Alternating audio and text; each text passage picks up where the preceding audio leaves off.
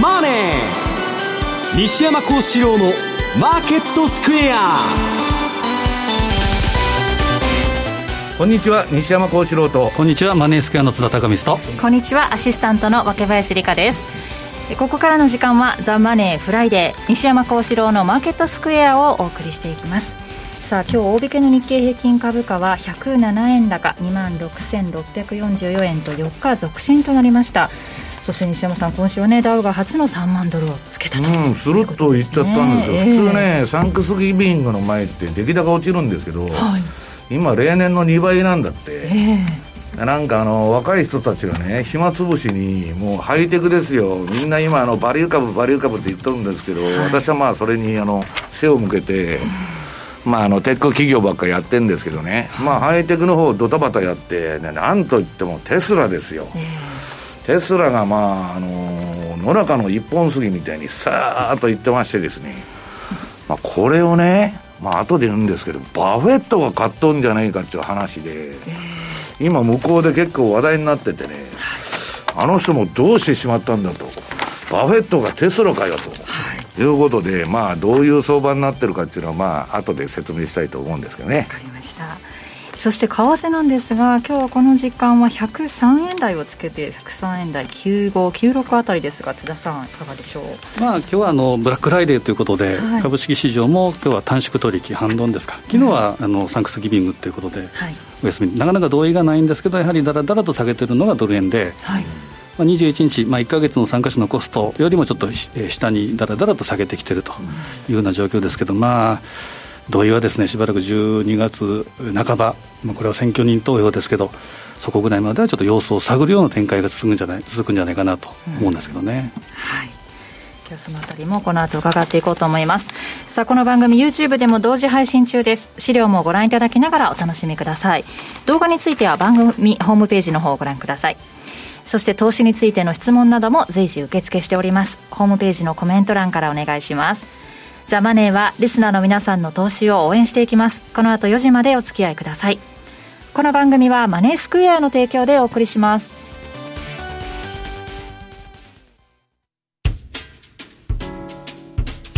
お聞きの放送は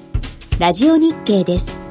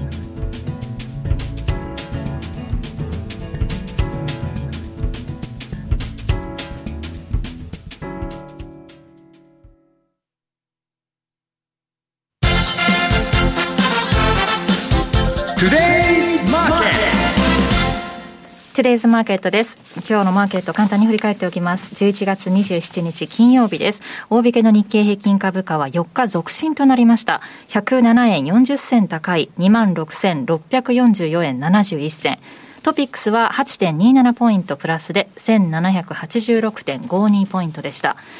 そして為替は現在ドル円が103円の9697、ユーロ円が124円ちょうどから、えー、丸5あたり、ユーロドルが1.19の2629あたりでの推移となっております。では今週の為替津田さんお願いします。はい。えーまあ、株の動きはですね、まあ今日も西山さんお話あると思うんですが、財務長官の一応人事ポストというのが出てですね、はい、まあ、あのブレイナードっていうのは消えて、イエレン、えー、財務長官の可能性、まあ、ただ、選挙はまだ係争中で、6州で今、係争中ということですから、まだまだなんとも言えないんですけど、一つマーケットは、えーまあ、エリザベス・ウォーレン財務長官がちょっと線が消えたなということで、安心感。だけど、今度のバイデンのね、いろんな人事の登用を見てると、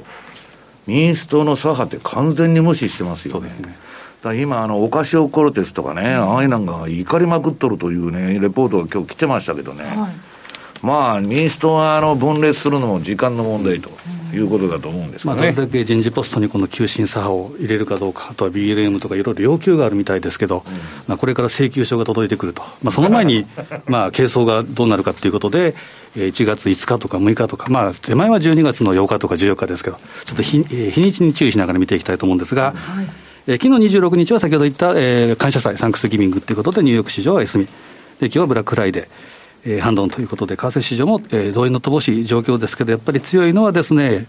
えー、資源国通貨、特にオセアニア通貨、うん、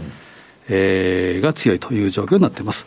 で、えー、ハロウィンを、えー、起点とするその10月末買い、まあ、約1か月ですけど、まあ、1か月点検というのをしていくと、うん、えー、資料の2番にですね、OG 円のチャートを持ってきましたが、この青三角印、これが10月末。あ、それ違う。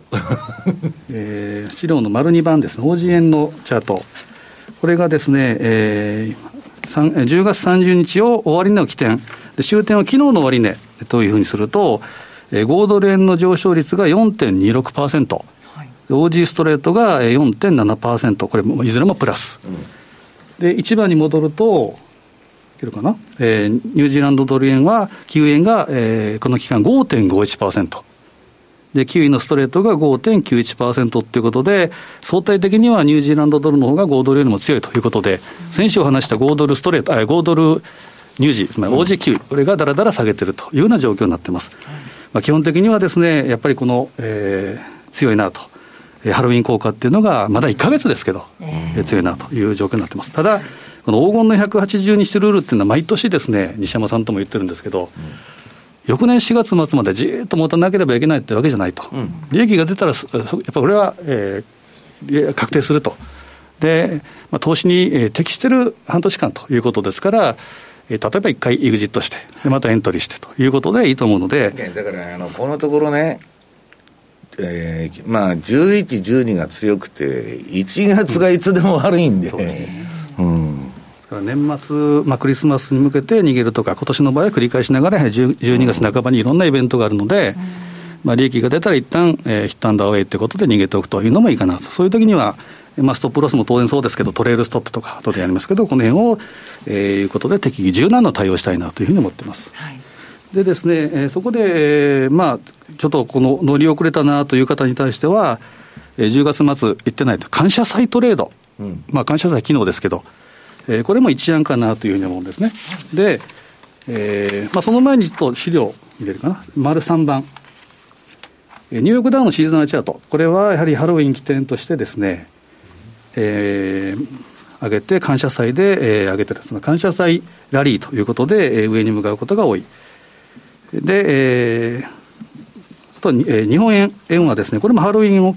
起点として円高のピークになりつつあって、それからだらだら下げるということがあるので、11、12月というのは円安トレンドになりやすいというような傾向があると。これが4番のチャートですね。はい。で5番で見ると、先ほど西山さんがおっしゃったニュージーランドドルの1月の動き、うん、まあ、その前に11月、12月っていうのは、ハロウィン起点にどーんと1回上げて、感謝祭で2番底、えー、丸5番ね、えー、ということで、上げて、えー、やっぱ年末にかけては強いというふうな動きがあるんですけど、この赤丸である1月、3月が。まあ、東海恵比寿天井だね、これ見てると。もう恵比寿天井、毎年言ってますけど。ということは、まあ、4月にかけて強いということは、ハロウィン効果、つまり10月末と4月末ということになると、まあ、プラスリターンが多いという傾向があるんですけど、1月、3月は、その坂の上の雲でこう、えー、見てても足元つまずいてしまうというふうな時期になりやすいということもあるので、うん、そうなると年末、え、クリスマスぐらいには一回逃げてもいいんじゃないかということで、えー、見てもいいかなと。で、そうすると、過去10年の主要5銘柄の、えー、感謝災害の年末売りっていう勝敗表を6番に用意してるんですけど、えー、ドル円、5ドル円、でニュージーランドドル円、で日経平均とニューヨークダウ。まあ、過去10年というふうなデータということと、えー、で見ていただきたいんですけど、相対的に見ると、ドル円っていうのはそう傾向はないと。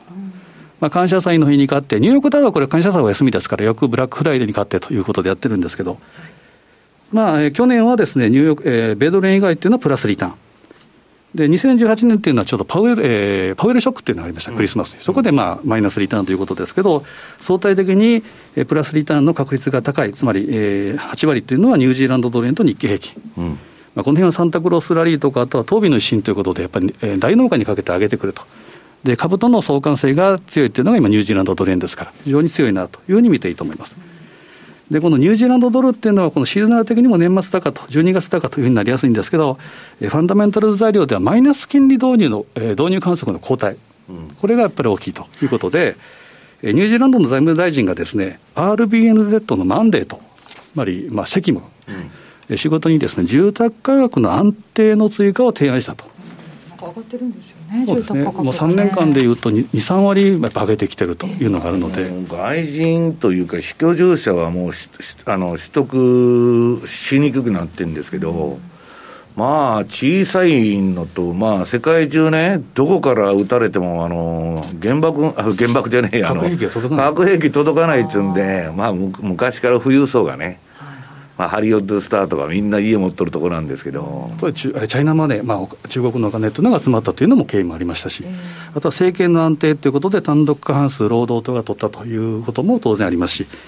でそうなると住宅価格の上昇ということは、マイナス金利とかどころかです、ね、利上げをしなければいけないということで、金融緩和の深掘りっていうのがちょっと見えたかなと。いうことで、えー、5ドルに比べてもニュージーランドドルの方が今強いというような状況になっているというふうになっています。なので、やっぱり日足、週足アと見てもニュージーランドドル、これ、大円、タイドル、特にタイドルが強いんですけど、うん、えー、基本的には上に向かっているというふうに見ていいので、うん、えー、感謝祭前後のエントリーというのも、えー、ありかなというふうに思ってます。ただ、12月の半ばっていうのは繰り返しながら、えー、要注意ということで、えー、12月8日の選挙人の決定とか、えー、14日の選挙人投票、この辺も主張が出てくる可能性があると、うん、1月5日っていうのは、これ、ジョージアですから。この上院の、まあ、トランプはでも今が正念場だよね。そうですね、ここで、えー、まあ、ニュースなんかではですね、なんかバイアス的な、もう、えー、選挙人投票で決まればホワイトハウスを去りますよって、当然のことなんですけど、まあ、その前に、えーまあ、ジョージアっていうのも、そこをやっぱり睨んできてるなというのがありますけど、決選投票になると、上院では副大統領ですから。カマラ・ハリスが投票すると、まあこの辺もどうなるかということですから、ちょっと目が離せないというのがあります。なので、マーケットに冷や水という可能性もある,、えー、あるので、気をつけたいのと、あとはタックスロスセリング、12月、うん、この辺にも気をつけながら、トレールストップ注文、まあ、利益が出てるんだったら、トレールストップをつけて、い。つでも握れるという準備をしたいというふうに思ってますね。ね、乗り遅れたなという方、もう来週から12月ですけれども、ちょっとまだ間に合うんじゃないかなというご提案そうですね。はい、石山さんもね、ニュージーランドドル注目してるって先週おっしゃってましたもんね。いやいや、ここもう、あの、一月前、一月ぐらい前から言ってて、えー、まあ、で、やるんならタイドルの方がいいと。うん、で、まあ、電車道相場になってるっつって、まあ、ツイートしといたんですけど、昨日。はい、今も、まあ、また、あの、高値抜いてきまして、うん、まあ、ただよくわからないのはね、あの、5ドルも似たような動きしていいんだけど、あの、シーズナリーサイクルが、なんか5ドルはもう行ってこいみたいなね、上がったり下がったりしてるんですけど、だからまあ、なんでニュージーランドだけそんな飛ばしてるのかわわからないといえばわからないんですけど、あとね、ポンドなんかもすごく動き良くて、まあ、ちょっとよくわからないんですけど、私はね、まあ、あの、ここ1、2か月の短期勝負で狙ってると。まあ、津田さんはいつでもあの、8月末買いの12月末売りと、オセアニアね、言っとんですけど、まあ、今年もなんかそういうパターンになってるのかなという気がするんですけどね。そして津田さんの方からお知らせがあるんですよね、はい、えー、当社の、えー、ホームページ、マイページでお知らせでですね、うん、書いてることではあるんですけど、えー、エリオット波動のですね第一人者というふうに言われている宮田直彦さんが、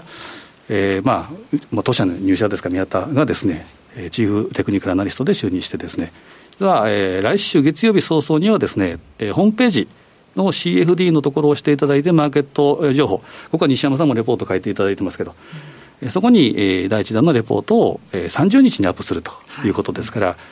まあ、広くあまねくということで見ていただくということですから、ちょっと見ていただいて、大きな流れの、えー、レポート、今、えー、鋭意執筆中ということですから、見ていただくのと、M2TV なんかではですね、12月から、若林さんともちょっとコンビを組んでいただこうかなと思ってるので、はい楽しみに。ついて勉強してまいります。難しいよ、ぜひご覧いただければというふうに思いますね、うん、今まさにどのタイミングなのかというのもね、私もね、90年代はエリオット・ウェブ・インターナショナル、まあ、エリオットのね、まあ、正当な後継者と言われる、まあ、あのプレクターっていうのはいるんですけど、はい。まあ、プレクターのレポートっていうのは月、当時で8万いくら払ってましたけどね。月はい、うん、まあ、あの、いろいろ、80年代は、神様、仏様、プレクター様と言われたんですけど、90年代からちょっと具合がおかしくなりましたでもね、まだあの、日本語に翻訳されてないんだけど、彼すごくいい本出してて、僕はまああの、今ね、出版社に頼んでるんだけど、翻訳してくれて、まあ出るかどうかわかりませんけどね。まあ非常に面白い本を書いてると。それぐらい深いってことですよね、両党とね。はい。そして西山さんの方からは、今日はどんなお話でしょうか？まあ、あのもう強気のカンカンの強気で、普通だったらサンクスギビングで七面鳥食おうと田舎帰って、だからコロナで帰れないと、なんかどっかの国とにあの似たような帰ってくるなと。いうような現象が多くて、まあ、そこら辺歩いてる人に聞いてもですね、えー、正月は帰るのかと、実家に。いや、帰ってくるなって言われてますと。いう話でね、まあ、あの、あれなんですけど、普通はまあ、この時期、えー、休暇シーズンっていうのは、外人っていうのはきっちり休みますんで、まあ、売買なんかしないんですけど、はい、あの、暇な個人トレーダーがですね、暇なって言ったら怒られちゃう。あの、さっきニュースに出てたの、それ、ブルームバーグに。今年は暇な若者が全部ハイテク株やっとると。いうことでね、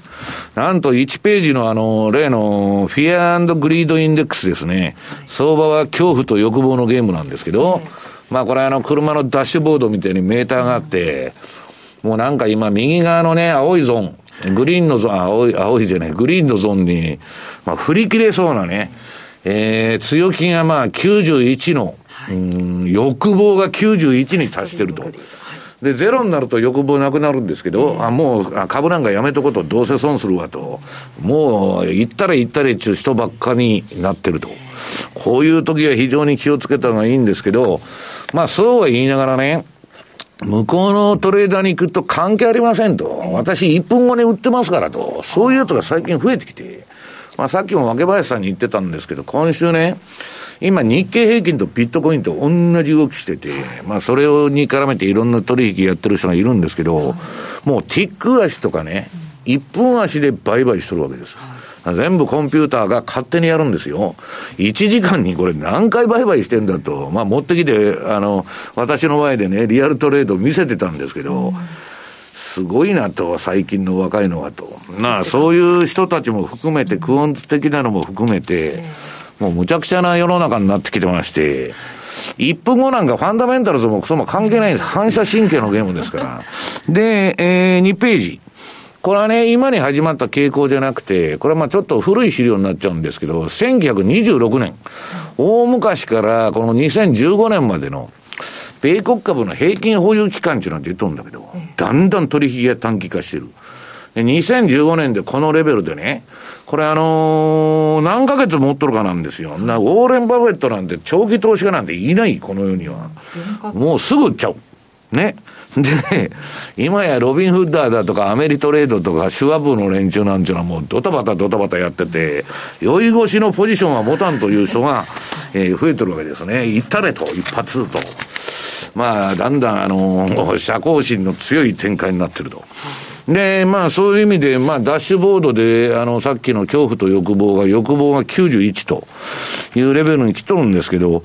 えー、3ページ。これはね、えー、1週間に1回、あのー、投資家センチメント調査っていうのはアメリカでやっとる団体があるんですけど、もう強烈な強気。もうバンバン、あのー、なんだっけ、こんなこ、まあ今個人がね、世界のマーケットであの、この上げを先導してるんですけど、これでね、まあ、それで株が上がるんならいいんですよ。はいね、昨日もまあちょっと会議をあのなんだっけ、ズームでしたんですけどね。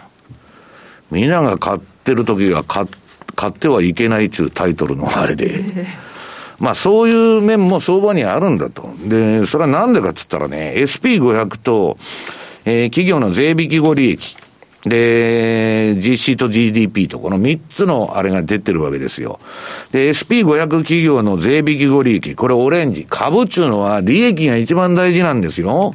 儲かってない会社に投資するっていうのは割高なものを買ってるってことですから。で、これはオレンジがコロナで下がりまくってると。で、えー、なんだっけ、あの、えー、っと、SP500 は上がりまくってると。で、GDP も棒グラフの全然上がってないと。これはもう株だけが上がってるっちゅうですね。簡単なるマネーゲームなんだと。でね、GDP 全然ダメでしょ？これ見てても、あの、えー、っと、そんなに大したことない GDP が出てんですけど、それでもですね、えー、次のゴールドマンサックスの、えー、5ページ。うん、EPS ですね。企業利益どうなんだと。今ちょっとコロナで落ちるんだけど、この後上がっていくぞと。いつでもこういう絵が描いとるわけですね。大体証券会社から来るレポートは、今はちょっと悪くなるかもわからねえけど、将来は明るいと。そうしないとね、えー、あの、商売にならないっていう事情がありますんで。で、次に SB500 はどうかと。これはね、企業業績が落ちちゃうんだけど、株は企業業績関係ありませんでと。もう、永久に上がっていきますと。いう、えー、路線の絵が描いとるわけですよ。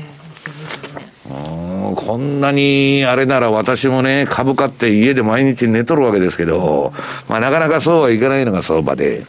でね、これ今ね、ちょっと、えー、熱狂気味になってきてるわけです。でね、それもね、ミレニアルの、これもなんかさっきツイッターに上げといたんですけど、あの、全然関係ない人が半分いるんですね。若い世代がやっとるって言ったって、株ばっかりやってる人と、もう奨学金買い屋さんならんとかね、コロナで失業しちゃったとかね、えー、家計のやりくりで大変だと、そんな人は一切株やってないわけです。だから、まあ全部がやってるっていう意味ではないんだけど、一部ではもうめちゃくちゃ加熱してる。でね、その時に今日のマネースクエアさんの CFD レポートに書いたんですけど、この熱狂に絡め取られると、えー、資料の7ページ。今ね、素直な奴が株は儲けとんだと。ね、アホになって買いの種をあげと。ね、儲かっとる儲かっとると。で、その、まあ言ったらなんですけど、ど素人的なね、今入ってきたばっかりの人が一番儲かっとるんです。はい、ところが、相場で一番損するのはそういう人なんですね。今度は相場がひとたび急落してると破産するというのが毎度のパターンなんです。で、ということは、人間の心理に、はい、えー、ある程度というか、まあ、かなり反したことをやらないと、相場で生き残れない、長期には。はい、短期的には儲かっても、うん、で、そのために何をすればいいかと。でね、これまあ、あのー、この7つのルールを取り入れたら、まあ、相場で破産することはないと。はい、ね、生き残れると言っとるわけです。で、どっちにしたって最終的には、市場値が上昇と下落を繰り返すんだと。上昇下降ね。サイクルでできてんだと。さっきの宮田さんのエリオット波動ではないけど、上げたら下げると。いうのは相場だと。でね、これ、まあ、あの、7つのルール一応紹介しますと、敗者を売り、勝者を走れ走らせると。普通の人は、損が出てるポジション持って、益が出てるのをリグって、これ逆なんですよ。え、損、損が出てるの戻ったら売ろうっちゅうんですけど、どんどんどんどんそういう面から下がっていく。で、益が出てるのを売っちゃうと、そういうのはどんどんどんどん上がっていくと。逆のことをしないとダメだと。で、まあ、あのえー、バイロセルハイですね。これは当たり前の話。安く買って高く売ると。で、えー、今回は違うは決してないと。いつの時代もね、まあ、バブルの定義っていうのは難しいですけど、はい、まあ、相場のサインっていうのは熱狂で終わるんです。はい、もうみんなが、わーっと来ると。うん、特に個人投資家が来たら、まあ、相場のかなり、えー、終盤に近いと。で、そこで、まあ、要するにですね、今回は違うという話にいつでもなるんです。えー、まあ、テレビとかね、そういうのの解説で言ってると、今回は違うと、いつでも言っとるんで、それは決してないと。でね、えー、次に、えー、次のページに行って4番、忍耐強くあれと。はい、まあこれはあのー、まあ本当にね、忍耐強いっていうのは難しいんですけど、はい、あの、ウォーレン・バフェットさんでも超短期、気が短い方の短期投資家と言われてますんで、すぐぶん投げちゃうと。あるんですけどね。まあ要するに、まあある程度相場っていうのは辛抱が必要だと。ね。その、損に一喜一憂しないということですよ。あの、あの、私らでもトレーディングシステムでやってて、儲からないって言ってすぐやめちゃうやつがいるんだけど、そこ辛抱しないと、どんな運用してても、必ず落ちる時期あるんだけど、そこでやめちゃうと、もう運用にならないんですね。まあ、それはそうと、次の5番、テレビは消せと。これは1億総白地下のメディアですから、テレビっていうのはね、ドキュメンタリーっていうのは面白い番組やっても。とか、この相場の番組だとか、バラエティーだとかなんだとか、そんなもん YouTube でも見とったのがよっぽど面白いわけです、興味。で、これを私ももうテレビを見なくなって、何十年経つか、まあ何十年ってことはないか、まあ20年ぐらい経つんですけど、もうね、テレビっていうのは相場やってないやつが解説しとんですよ。その情報を見て、えー、自分が有利なポジションに立てるわけがないという結論にだいぶ前に達した。で、私はまあ見ないんですけど、まあ人によっては面白いという人もいるんですけどね。まあ血圧が上がるだけだという話ですね。で、リスクとリターンはイコールじゃないと。これもね、えー、相場をリアルマネーでやってみないとわからないと。でね、相場っていうのは群れに逆らっていくっていうのはね、ある程度この相場の世界っていうのは少数者でないと生き残れない人と同じことやって全員が儲かるっていうことはあんまりない世界なんですね。で、まあ、あの、私はね、トレーディングベースでバンバンバンバン売買するのは、まあ、さっきのあの、今週私のとこ来た男みたいに、1分足でやってますと、ドタバタ、まあ、あの、それはね、ストップロスもちゃんとやって、やってるんで、まあいいんですけど、えー、次の、えー、9ページ。これはね、今は長期と、まあ、昨日のね、会議のテーマでもあったんですけど、今の株価レベルでバーンと買って、で、あと何もしないでですよ。積み立てとかそんなんじゃないですよ。今買って10年間持ってたら、リターンプラスになるかいと。これはね、シラ PR から算出したのと、あの、バフェット指数から算出したのがあるんですけど、これはまあ、リアルインベストメントアドバイズが出してると。まあ、リターンっていうのはね、ユアヒアと、今あの、四角いや箱で囲ってますけど、我々は今、長期10年の投資すると、リターンがマイナスに沈む可能性が高いというところにいるんだと。いうことで、まあ相場っていうのは結論は上がるかもわからないし、下がるかもわからないと。ただ、期待収益率っていう意味では、長期投資をする局面ではないと。ガーンと落ちたらこれが変わるんですよ。全く。だから、株っていうのはね、30年とかそういう単位の運用を考えたら、大暴落した時に買う商品だと。いうことですよね。リーマンショックの後、日本株買ってようがね、イランの株買ってようが、どこ買ってようが全部上がってますよ。いうことなんですよ。ただ、難しいのは下げてる途中で、変なとこで入ると、津田さんがよく言ってる落ちたナイフ掴んでですね、血まみれになっちゃったということがありますんで、まあ、気をつけたいなということでございますね。絡め取られてしまわないために肝に銘じ取られるんです、えー、もうねニュートンの話したじゃないですか、うん、最初の相場の初動で乗ってええとこでリグったと思っとるのに 津田さん儲けとると若ちゃんも儲けとると俺も儲けないととなんてとこで売ってしまったんだと。だけど安値で買った覚えがありますから、はい、うーっと辛抱しとるんですよ、うん、ところが天井圏行くともう辛抱たまらんとバッと買うわけですね。あの、夜中の伝統にあの、蛾が集まってくるような現象が相場のピークで起きやすいということでございます。はい。以上、トゥデイズマーケットでした。マネースクエア。特許取得のオリジナル注文、トラリピでおなじみのマネースクエアでは、トラリピの秋運用応援プロジェクトを開催中。今まで以上にあなたに寄り添うトラリピエのメッセージのもと、新しいサービスをお届けしております。9月26日には待望の新通貨ペア、オーストラリアドル、ニュージーランドドルを満を持して導入。トラリピ史上最強通貨ペアとして、オーストラリアドル、ニュージーランドドルの特徴や、トラリピとの相性、そしておすすめの戦略を特設ページにてご紹介しております。もちろん最大50万円キャッシュバックキャンペーンも引き続き開催中。まだマネースクエアのトラリピ運用に触れたことがない方、ぜひこの機会にご検討ください。マネースクエアではこれからもザ・マネー西山幸四郎のマーケットスクエアを通して投資家の皆様を応援いたします。毎日が財産になる株式会社マネースクエア金融商品取引業関東財務局長金賞番号第2797号。当社の取扱い商品は投資元本以上の損失が生じる恐れがあります。契約締結前交付書面をよくご理解された上でお取引ください。お聞きの放送はラジオ日経です。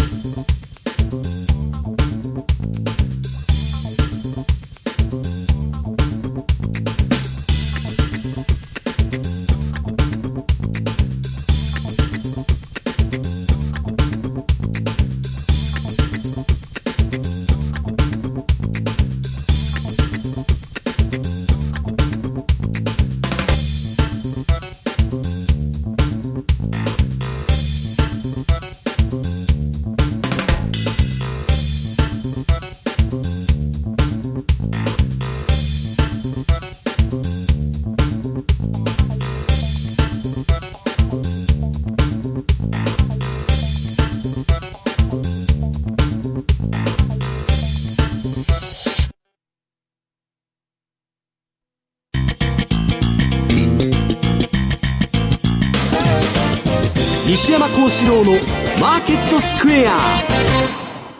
さて、このコーナーではマーケットの見方について西山さんにいろいろな角度で教えていただきます。え冒頭でね、お話しされてましたが、バフェットさんがテスラを買ってんのかどうかみたいなお話なんですよね。あのね、ビジネスインサイダーっていうところに、まあ、記事が載ったり、向こうの運用者の間でね、はいえー、いろんな話題になってるわけですよ。で、まあ、あの、ウォーレン・バフェットはどうしちゃったんだと言って、えー、バリュー株のね、あの、ベンジャミン・グレイアムの教えをも全然守っとらんやないかと。あの割高のアップルを買いまくってね、えー、えー、それもまあ、今ちょっと売却しましたけど、まあ、ポートフォリオのまあ、彼が生み出す利益の半分は、アップルの収益なんですよ。ということは、まあ、あの、孫さんのところのアリババと同じような感じで、一本足打法になっちゃってると。もう、アップルと心中しとるじゃないかと。で、集中投資っていうのは、いい時はいいんだけど、なんかことが起こると非常にまずいんですね。ドローダウンがめちゃくちゃきつくなって。でね、まあ日本の商社買うと、伊藤忠だけ買うんならいいと。五大、えー、商社ですか？ら全部買ったと、それ水平投資って言ってね、あんまり頭のいい人がやる投資じゃないんですよ。だからそういうことをやっとるんで、ちょっとおかしいんじゃないかって言われてるんですけど、まあ実はあの、あまあバフェットが最終的には了承してるんですけど、バークシャーハズウェイのね、あの、ハイテクっていうかビッグテック買いっていうのは、まああの、アップルにせよ、アマゾンにせよ、バフェットが連れてきた二人のファンドマネージャーがおるんだけど、そのうちの一人がやってるわけです。バフェットが買っとるわけじゃ実はないんです。で、この前なんかハイテク企業の IPO 銘柄買っとんですよ。IPO なんて一切興味がないっつっていつでも言っとるのに、やっとることと言っとることが違うちゅう、あの、アメリカの民主党みたいなことになってまして、一体どうなってるんだという話が、あの、あるんですけどね。まあ、それはともかく、その、今度、ば、あの、日本の商社とかね、ハイテクとかね、あるいはあの、えー、ゴールドの会社買ったとか、そんなもんね、バクシャー、ハサウェイのポートフォリオからしたらビビたるもんなんですよ。せいぜい1%とか2%とかね。ところがね、今度大口の、えー、これね、F13 フォームっつって、あの、要するにね、大口の取引した人は、みんなそのフォーム、まあ、あの、書類に、この銘柄私、若林、えー、えー、アップルを、えー、5000万株買いましたとかね。そういう届け出さんなるんですよ。ところがね、なんかおかしなことになってて、なんかそれを SEC には連絡して、するから猶予してくれみたいな話でね。まあそれ今週の火曜日のマネースケアさんのレポートにも書いたんですけど、でね、えー、バーン、あの、テスラが今上がってるのは、これテスラはね、10ページ。テスラがこの火柱高しとるわけですよ。まあ、ニュージーランドドルと同じような軌道にありましてですね、ガーッと上がってきたと。で、これはね、S&P500 銘柄に採用されてから、ベンチマーク、まあ、投信からね、えー、っと、パシブ運用やってるやつは全部テスラを買わなきゃいけないと。だけど、テスラが採用されるっていうのはもう前々から言われてて、で、この前一回落選したんですよ。で、また、あの、なんだっけ、えー、今回、まあ、予定通りあれだったんだけど、それだけでね、この割高な株がここまで上がるのかと。で、大量に、えー、このところテスラの株を買ったやつがいるんだと、誰か。で、誰が買ってるんだっていう話になったときに、いや、実は、ウォーレン・バフェットのバークシャーが買っとるんじゃないかという話に今なってるわけですね。で、まあ、それはもうレポートの方読んでもらってね、うんぬんしてもらったらいいんであれですけど、まあ、バークシャーの株自体はどうなってるかって言ったら11ページ。これはまあ、あのー、さっきのテスラのね、すっごい美しい循環。これちょっと一回もう一回テスラに戻してもらうと、これね、テスラバブルなんです。明らかにバブル、こんなもんもう、ビル・ゲイツ抜いて世界2位のあの金持ちになっちゃったんですよ、イーロン・マスクは。もう何年で来たんだと。で、1年半前にそうなると自分で予言して、トランプとか、あの、イーロン・マスクっていうのは言ったことはやるんですよ。で、わかりやすいんですけど、まあその通りね。で、これね、標準偏差と ADX の循環見てると、相場の、えー、非常に乗りやすい、今低い位置から ADX、あのー、標準偏差、赤と青が一緒に上がるというね、必殺パターンが出てるんですけど、私はバブルでもこういうの乗るんです。トレンドが出たら。はい、で、トレンドがなくなったらまあ手締まっちゃうと。で、次のバーク社は、まあ、うだうだしながらもですね、今これも買いトレンドになってるわけです。さっきの強気指数見たらわかりますけど。で、なんでこんな株が上がっとるんやと。コロナがね、これだけ世界的に日本もそうですけど、人もの金がね、えー、止まる世の中で、そんなあの、あれだっちゅうんですけど、パンデミックバブルって言われてまして、とにかくコロナが続いてくれた方がいいんだと。もっと財政出動、もっと金融緩和、まあ MMT の世界に入っとるんで、ここで一気に MMT に持っていこうという人たちがいるわけですよ。で、それはともかく、さっき津田さんが言っとったイエレン12ページ。ウォール街に安堵のため息と、エリザベス・ウォーレンがなったら大変だと。全然強々としてましたね、うん。あるいはね、まあそんなんなったらもう大暴落なんですけど、まああのいろんなね、懸念される人がいなくなって、バブルの守護神、イエレンさんが出てきてくれたと。これはもうすごいぞと。ね。この人は財務長官で、パウエルがあのあれですから。で、ただね、誰がなっても一緒なんですよ、私に言いましたら。というのは、13ページに、これね、コロナで、えー、コロナバブルって今言っても、まあその通りなんだけど、ね、なんでその経済悪いコロナが拡大してるのに株が上がるんだと。普通の人からしたらおかしいんじゃないかと思って当然なんです。で、やってない人も多い。で、このね、ただ FRB のバランスシートが止まったのは2019年8月、例のレポ金利が急騰して、まあ JP モルガンが短期市場から資金引き上げて、で、隠れ QE が始まって、こっから誰がやってもね、もうここで方針転換しとるわけ。だ金ばらまきまくりなんですよ。で、次のね、14ページ。ね、津田さん、皆さん、若林さん。MMT コンビって言われてるんですよ。ね、現代貨幣理論で、えー、インフレになるまで死ぬまであの、臨転機回せと。いうコンビが実現したわけですよ。だからこのパウエルはどっちこいたって、まあ、臨転機回しまくると。で、イエレンが今度財務長官がいいと。で、これはね、えー、っと、イエレンとこの風刺画ですよ。あの、マーク・ファーバーさんのレポートから借りてきた。えー、SP500 君とですね、牛のブルですよ。強気の SP500 君とイエレンさん付き合っとるんですよ。最近、あのー、恋人なんだけど、仲がよろしくないと。で、まあ、心療内科にあの、カウンセリングを受けに来てると。で、君たちの問題は共依存なんだと。ね。いう共依存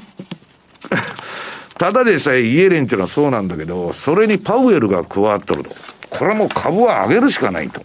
ね。PR100 倍でも200倍でもこうたらええんやと。いう人が今増えてきてる。で、うん、15ページ。まあ、ラガルドも同じように、えいくらですね、債券買い取ってそれが損になろうが、日銀がまあ ETF がやってそれが損になろうが、中央銀行なんか潰れるわけがないと。だからどんどん買いますよと。損失発生しても債務超過になろうが関係ないんだと。言ったれやと。いうことなんですね。で、16ページの、まあ、絵を見るとですね、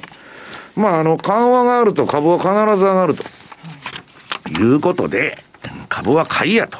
言っとるのが今の相場なんですね。まあ、それ反省するかもわかりませんよ。で、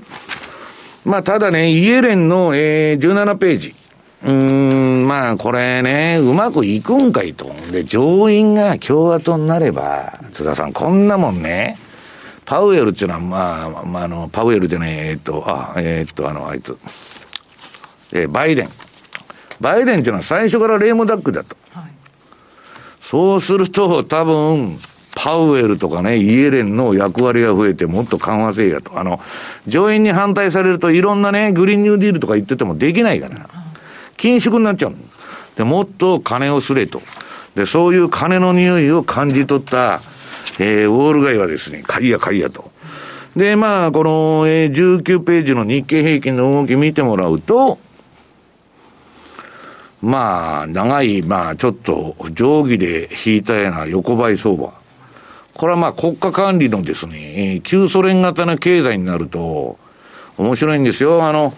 今ね、あの、うん、GDP がどういうふうに上がるかって言ったら、社会主義の世の中では、国が出動したら上がるんです。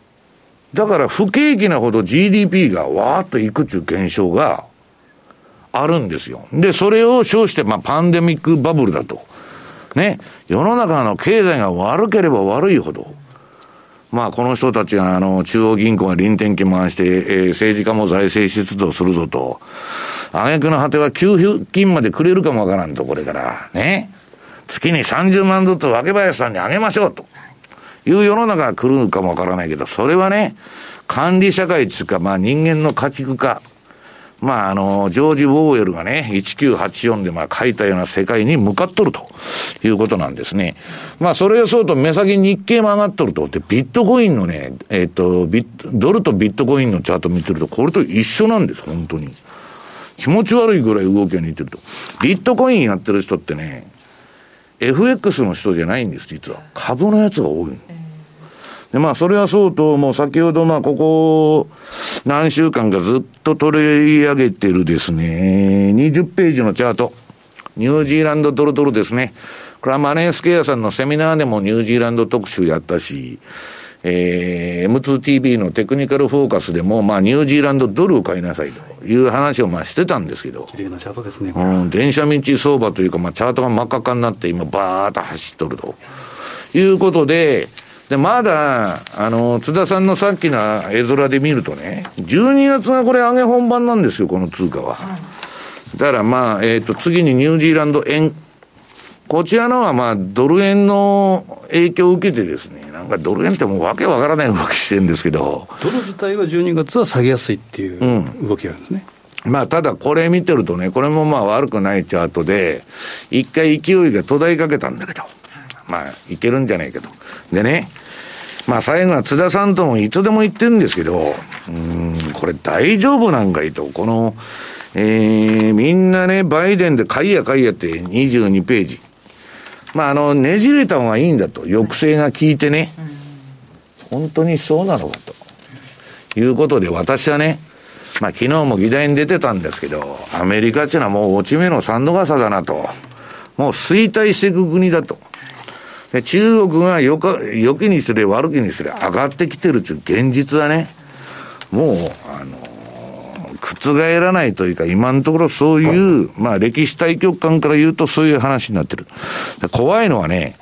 インフレ政策取ると。かってそういう歴史的にインフレ政策取った時代が何回かあったんですけど、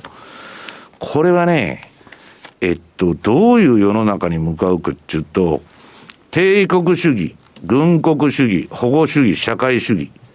この4つの主義ですよ。社会主義だとか軍国主義、帝国主義が、インフレ政策の行われた時代に到来してるわけです。で、今度はね、えっと、自由、えー、自由主義とか自由貿易とか資本主義とか平和主義。はい、これは実は金本位制の縛りがあったまあ小さな政府のね、そういう時代が実は平和であって、まあ我々はね、間違った方向に向かってるんじゃないかと。いう気がなんとなくするんですけどね。まあ、それはまあ人によって、まあ、あの考え方いろいろあるでしょうけど、まあ、ちょっとね、はい。CM 入れさせてください。はい、FX マーケットスクエアでした。お聞きの放送は、ラジオ日経です。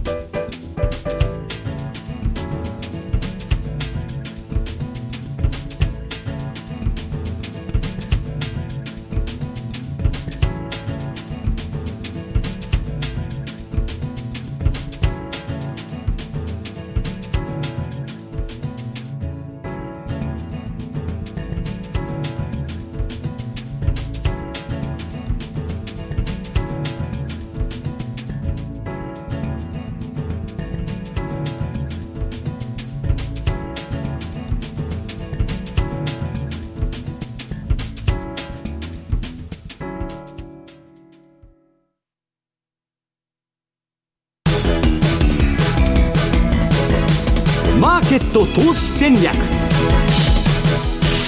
さて来週に向けて FX 投資戦略津田さんお願いします、はい、まさにあの株価は先ほど言ったパウエルイエレンコンビ。まあ、MMT ってことはマジカルマネーツリー。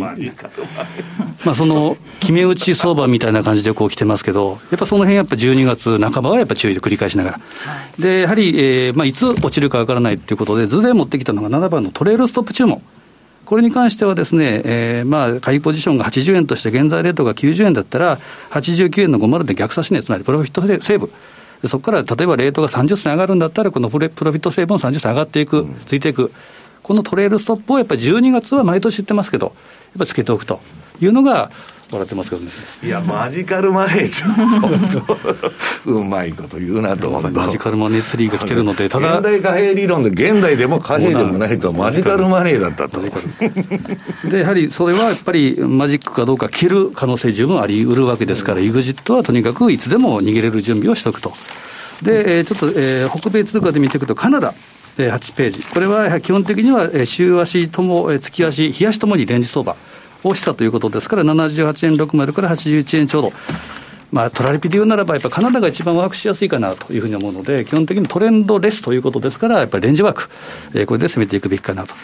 で、あとはメキシコペソ9番。これはですね、ちょっとボリンボリンジャーの形がややこうスクイーズ気味ということですから、ちょっと一旦落ちる可能性がありますけれども、5円の壁を超えてるってことは5円のサポートになってくる可能性十分あり。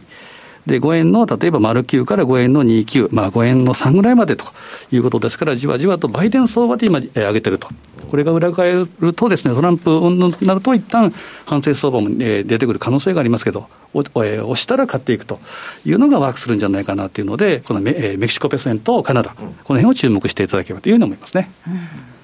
うん、でもいよいよ来週は12月ですからね。ですね、えー、年内にそのアメリカ大統領選の決着がついているのかどうかというところも注目ですが、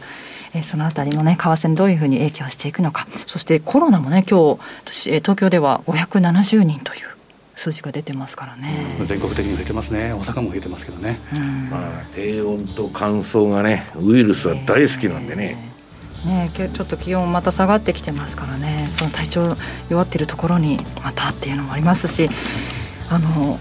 ね、GoTo もどうなるのかっていうのでね皆さんなかなか年末年始の予定立てにくい中ではありますが、まあ、感謝祭でも本当にこれだけ動けないということはですねそうですよね、まあ、サイバーマンデーなんかでまあ盛り上がるしかないというところですかね、うん、売上期待したいところですね。さあ番組そろそろお別れの時間となりました。今日ここまでのお相手は？西山幸四郎とマネースケの津田隆光と若林理香でした。さようなら。この番組はマネースクエアの提供でお送りしました。